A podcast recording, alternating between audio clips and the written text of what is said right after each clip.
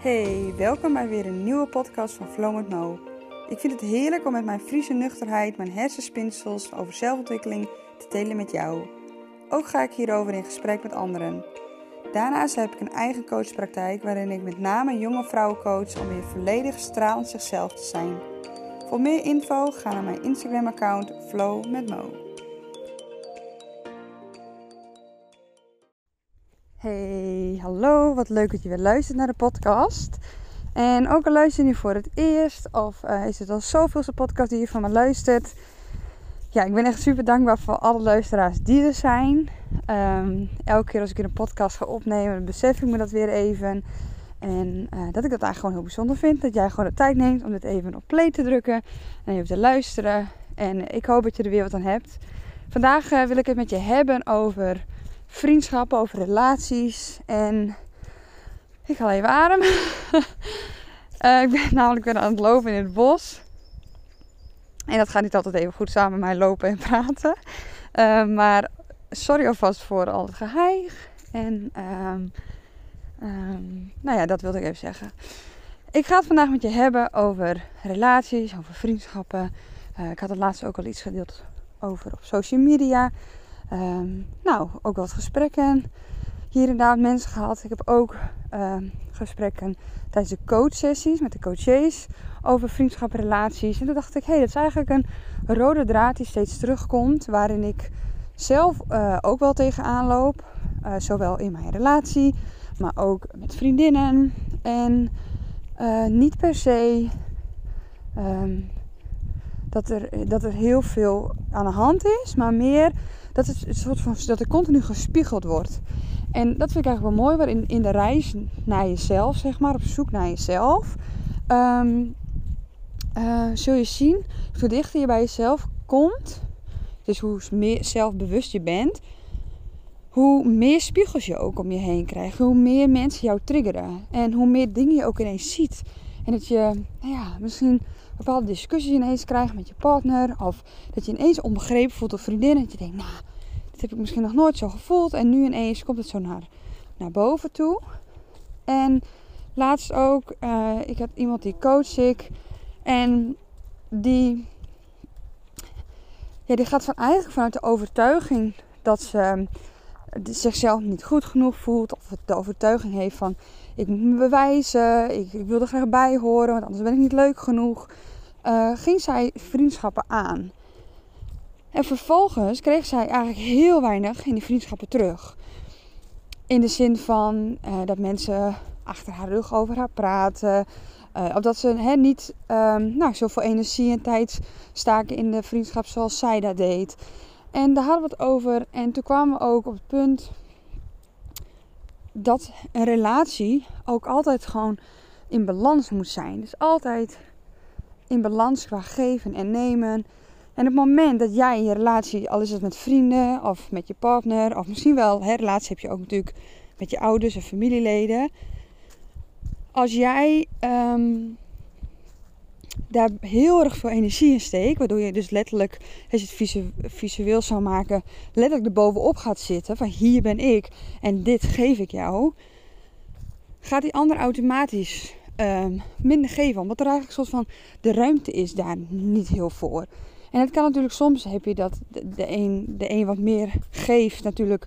Het is soms ook even als de ander bijvoorbeeld minder lekker in zijn vel zit. Of er gebeurt iets mee. Of er is iets heel bijzonders gebeurd juist. En dan geef je soms even extra. Maar als, het continu, als jij continu extra aan het geven bent, dan zul je ook zien dat er dus er weinig ruimte ontstaat voor die ander. Waardoor die ander automatisch een stap meer naar achteren gaat doen. Want sowieso uh, in systemen, hè, dan heb ik het over subsystemen. Als je vriendschap hebt in een groep of met hè, één op één. Je bent een soort van subsysteem met elkaar. En iedereen heeft daar zijn rol in. Dus op het moment dat uh, jij de rol aanneemt van heel erg het voortouw nemen, altijd. Um, even ademhalen. ik sta nu stil, dat is beter. Um, altijd um, actie neemt, attent bent, altijd appt, altijd in, uh, afspraken initieert, altijd daar zeg maar is, dan is het een soort van patroon geworden van jullie samen. Um, um, waar, waardoor de ander zich een stapje terug kan nemen. Waardoor de ander uh, denk, ja, maar dat doet die ander wel. Dus het komt wel goed. En dat is natuurlijk ergens heel mooi, want dat kan ook de basis zijn soms van vriendschappen. Maar als het op een gegeven moment een soort van energielek bij jou oplevert, of waardoor jij voelt van hé, hey, maar ik raak nu teleurgesteld door de ander, want ja, uh, ik had wel verwacht dat ik ook even een berichtje kreeg. Of nou ja, ik heb nu al, heel, al een paar keer gevraagd om af te spreken. En nu mag jij het wel eens een keer weer doen. Um, dan ga je dus voelen, hé, hey, er zit een energielek bij mij. En in plaats van dat we dan gaan zeggen van, maar jij laat me wat van je horen. En ik ben altijd degene die jou moet vragen. En um, nou, ben je dit vergeten hè, om mij hieraan te herinneren? Of of even een berichtje te sturen. Of ik heb geen kaartje van je gehad. Of nu komt niet op mijn verjaardag, maar ik ben wel altijd die van jou. Dat zijn we eigenlijk gewend. En tenminste, ik herken het bij mezelf. Ik ook. En ook vooral in mijn relatie. Um, die reacties zijn heel vaak gewend. Terwijl het eigenlijk gewoon een weerspiegeling is van jouw eigen gedrag. Wat doe jij daar zelf in? En dat is natuurlijk echt best wel een, een, een reflectievraag. Want ik krijg er altijd een beetje allergie van als ik zo'n vraag stel van wat doe ik waardoor dat gedrag komt. Maar dat is wel eigenlijk een soort van de spiegelvraag om te kijken, hé hey, maar um, wat doe ik? Want misschien neem ik wel te veel ruimte in. Uh, ik ben namelijk ook iemand, ik pak altijd gigantisch uit met verjaardagscadeau voor mijn vriendinnen, of van jongs af aan. Maar ik merkte op een gegeven moment dat zij gewoon een soort van betuiterd op mijn verjaardag kwam met een cadeautje en ze voelde zich eigenlijk al een soort van minder. Zo van, ja, je hebt altijd zulke leuke cadeaus, maar ja, ik heb dit maar. En het gaat natuurlijk met cadeaus ook om het gebaar. Het gaat niet om wie het grootste cadeau heeft, wie het meest heeft uitgepakt of wat dan ook. Maar omdat ik altijd de lat zo hoog legde met verjaardagcadeau, dat ik daar van alles van maakte. Wat natuurlijk ergens ook wel weer heel leuk is. Tenminste, als een van mijn vriendinnen dit luistert. Ik hoop dat jullie dat leuk vinden, vonden. Um, maar zorg er ook voor dat die ander eigenlijk ook een soort van lat krijgt. En als jij die lat taal legt en jij krijgt vervolgens niet dat terug, dan heb je, heb je eigenlijk met die verwachtingen te maken. Maar waardoor de ander ook ja, minder ruimte heeft om dat zelf ook te doen. En uh, uitgezonderd daar de vriendschappen hè, die daar net wat meer op elkaar afgestemd zijn. En soms heb je gewoon een vriendschap, daar ben je precies allebei zo. En dan ga je ook heel goed in een soort van flow daarin met elkaar. Uh, dat het een beetje soort van natuurlijk om en om gaat. Maar je hebt dus ook vriendschap waarin je dus merkt dat een ander dan denkt: ja, maar hé, hey, dit is niet mijn lat. Dit is niet mijn verwachtingen van vriendschap. En als jij die wel zo legt, vind ik het heel moeilijk om erin mee te gaan. Of mensen worden daar onzeker van, of beginnen zichzelf te twijfelen, of voelen juist zich wat benauwend. Dus eigenlijk de clue van mijn verhaal. Als jij ook heel erg zit op, nou ja, um, het willen uithalen uit die ander. Dus het soort van ja, iets willen halen, eruit willen trekken. Dan zit er eigenlijk ook te veel bovenop. En in vriendschappen, in relaties gaat het heel erg om het vertrouwen.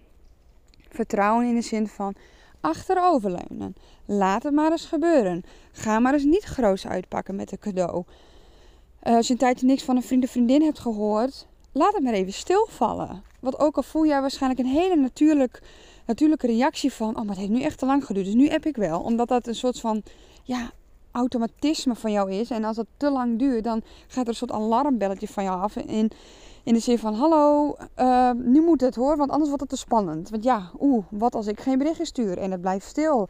En straks verwatert het of raak ik iemand kwijt. Maar ga dat maar wel eens doen. Ga maar eens achteroverleunen. En ga maar eens kijken, hé, hey, wat gebeurt er dan? Want als je dat doet, creëer je letterlijk ruimte en space voor die ander. Om ook uh, te gaan handelen. Dat betekent niet dat die ander meteen dat doet. Uh, maar je zult wel zien dat er eigenlijk hele mooie dingen ontstaan in die ruimte. En dat vind ik ook altijd een mooie voorbeeld. Wat ik vooral in mijn uh, relatie zie. Dat um, op het moment dat ik heel veel ga vragen of wil of denk, hè, misschien herken je dat als vrouw ook wel een beetje van, maar dat snap je toch wel en dat zie je toch wel aan me. En is dat niet een hele duidelijke hint dan? En dat mannen denken, nee, ik snap hints niet. Wat bedoel je? Wees duidelijk, vraag om wat je wil. En dat op het moment dat je A, of heel duidelijk bent, dus gewoon aangeeft vanuit jouw behoeftes van, hey, dit is wat ik van je nodig heb. Ehm, bijvoorbeeld, je partner vraagt uh, voor jouw gevoel te weinig naar hoe jouw dag was of, of hoe het met je gaat. Hè? Ehm, in plaats van zeggen, en je vraagt ook nooit hoe het met mij gaat. En vind je me nog wel leuk? En dat soort dingen. Want dan gaan we eigenlijk heel erg in een aanvalpositie. En dan doe je eigenlijk iemand in een hoekje en die voelt zich verstikt. Hè? Dat is eigenlijk met, met alle relaties, met vriendschappen zo, met familie ook. Van, en ik hoor helemaal niks van jou, het moet alles van mijn kant komen. Dat is natuurlijk onze emotie en ons, ons, ehm, onze eigen pijn. We zijn letterlijk op ons hart getrapt omdat we ons niet gezien voelen, waardoor we dat eruit gooien. Maar als je echt ehm, communiceren wilt, dan uh, heb je aan te geven wat je nodig hebt. Dus je geeft ook aan wat je constateert. Van hé, hey, ik, ik heb het gevoel dat, uh, ik, ik voel mij hier zo bij. En uh, ik zou het fijn vinden als je bijvoorbeeld um, mij aan het einde van de dag, als op bed liggen, aan mij vraagt van hé, hey, Mo, hoe was je dag? Bijvoorbeeld op die manier. Of dat je op een andere manier. Maar dat je duidelijk aangeeft, wat heb ik van je nodig? Dat, merk, dat werkt sowieso bij mannen goed, merk ik. Want hoe meer ik dat doe, hoe meer ik, ik gewoon zie bij mijn vriend dat hij zoiets heeft van... Duidelijk, want wat wil je? Zeg het me. Hè? Dat, dat, dat soort opmerkingen hebben we sowieso wel eens vaak naar elkaar. In het algemeen denk ik van... Iemand kan er soms zo omheen draaien. En je denkt, zeg gewoon wat je wil. Wat wil je van me? En als jij echt goede vrienden bent, als jij een fijne uh, relatie hebt. Um, uh, dat je ergens voelt dat er een basis ligt van. Um, een basis ligt tussen jullie. Dan kun jij gewoon aangeven wat je wil. Want die ander die wil dat ook voor jou doen. Maar als jij eromheen blijft draaien en niet eerlijk aangeeft hoe jij je voelt of wat je van die ander zou willen. Um, dan kan die ander daar ook niks mee. En dat gaat dus niet om verwachtingen en aangeven van hé, hey, hey, jouw verwachtingen een soort van opleggen. Van, dit is hoe ik het doe, dat moet jij ook doen. Maar aangeven van hé, hey, ik merk dat ik hier behoefte aan heb. En uh, zou, je dat kunnen, zou je me dat kunnen geven? Of, of even checken bij die ander van hoe vind jij dat? En als die ander zegt, ja dat vind ik echt veel te overdreven om elke dag te moeten vragen hoe het met je gaat. En dat vind ik veel te geforceerd.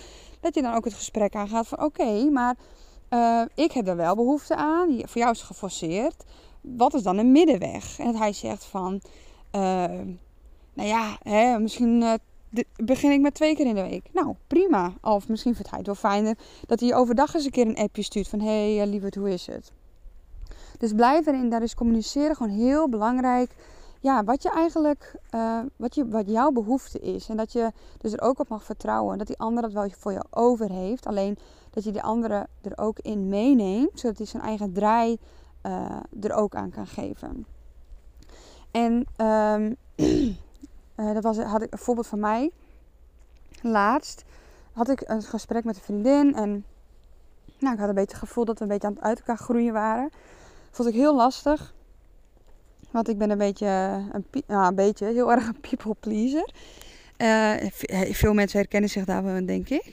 En ik wil ook altijd alles fixen. Dus als iets niet goed voelt, dan wil ik het fixen. En ik voel dat gewoon. En of het nou klopt of niet, maar het is mijn onderbuikgevoel die zegt: Nou, ik vind het niet chill hoe het nu gaat. En er klopt iets niet. Um, en ik wil dat fixen, want het moet weer anders, zeg maar. Nou, dan is daar ook iets van te vinden wat helemaal niks moet. Maar in plaats van dat ik anders, de vroegere ik heel geforceerd op die relatie eigenlijk ging zitten, heel hard ging rennen, heel hard mijn best ging doen, heel veel initiatief nam, Waar ik me dus anders in kwijtraakte, omdat ik daar een energielek uh, op kreeg. Um, ben, ik, uh, ben ik voor mezelf nu, um, ja, hoe zeg ik dat? Het aangegaan om het bespreekbaar te maken.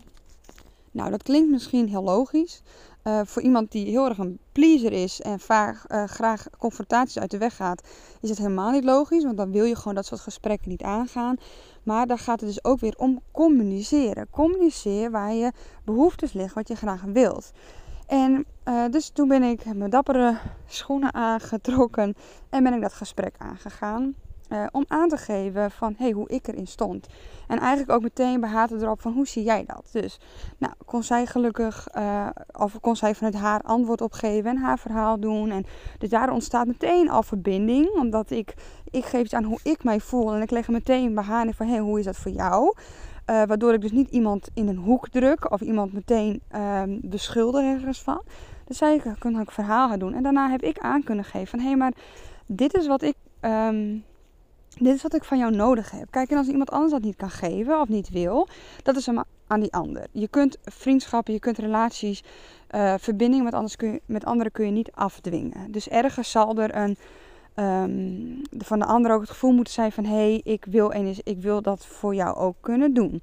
Uh, dus op dat moment lig ik eigenlijk gewoon heel bloot en kwetsbaar op van... dit is wat ik nodig heb in een vriendschap uh, van jou.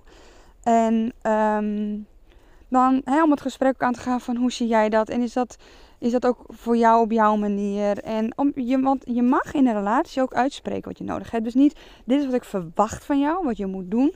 Maar dit is wat ik nodig heb. Dus je geeft aan van dit is een soort van mijn handleiding. Um, en uh, ja, er eigenlijk mee wat je wil. Maar als jij die verbinding voelt, als er een soort van basis is, dan mag je er ook op vertrouwen dat die ander die handleiding pakt en dat dingetjes uithaalt. Het betekent niet dat iemand dat klakkeloos het handboek zal volgen. Uh, maar als, als iemand genoeg om jou geeft, genoeg liefde voelt voor jou, dan zal dat um, gebeuren. Hoe klein het ook maar is. Daar mag je echt op vertrouwen. Alleen dat merk ik dus ook heel vaak bij veel mensen. Is dat heel spannend. Want op dat moment dat je het eigenlijk bij de ander ook neerlegt en een soort van loslaat, ja, wat gebeurt er dan? Ga ik mensen kwijtraken? Wat als wij uit elkaar groeien? Wat als, er, als we er geen energie in steken? En, maar dat zijn allemaal wat alsen. En dan kom je dus weer op het stukje ruimte geven. Doe maar eens een stap terug. Laat die ander maar, maar um, ook zien van hé, hey, wat gebeurt hier tussen ons? En als rollen een beetje verschuiven, wat doet dat met mij? Misschien denkt dan die vriendin wel, als jij altijd degene bent die appt en initiatieven neemt en de aanwezig is. Misschien denkt die vriendin wel, als jij een beetje een, soort van een stapje terug doet van hé, hey, maar waar is ze nou? Wat ik mis haar eigenlijk en ik hoor niks meer van jou. En dan is het een heel natuurlijk iets, maar we hebben soms niet in de gaten hoe uh, we soort van verstrengeld zitten in een soort van onderlinge posities.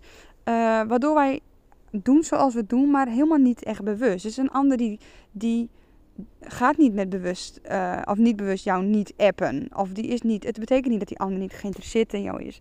Het kan betekenen dat jij misschien te veel op de voorgrond bent. Maar het kan dus ook zijn, als tegenovergestelde, uh, dat jij heel layback bent. Dat jij het heel erg laat af, afhangen van anderen. Wat ook prima is. Maar als jij soms het gevoel hebt van, hé, hey, waarom gebeurt er niks? Of waarom word ik niet uitgenodigd of meegevraagd? Of mag is het ook een spiegel van, um, mag ik misschien meer initiatief tonen? Um, uh, heb ik misschien heel vaak afgezegd dat mensen zeggen, ja, je zegt heel vaak af, maar ja, dan vragen we je ook niet meer. Misschien heb jij daar een hele goede reden voor waarom jij afzegt, omdat jij misschien niet lekker in je vel zit. Of heel erg oververmoeid bent, veel stress ervaart of niet helemaal gelukkig bent. En dat is ook het teken. Geef dat ook aan.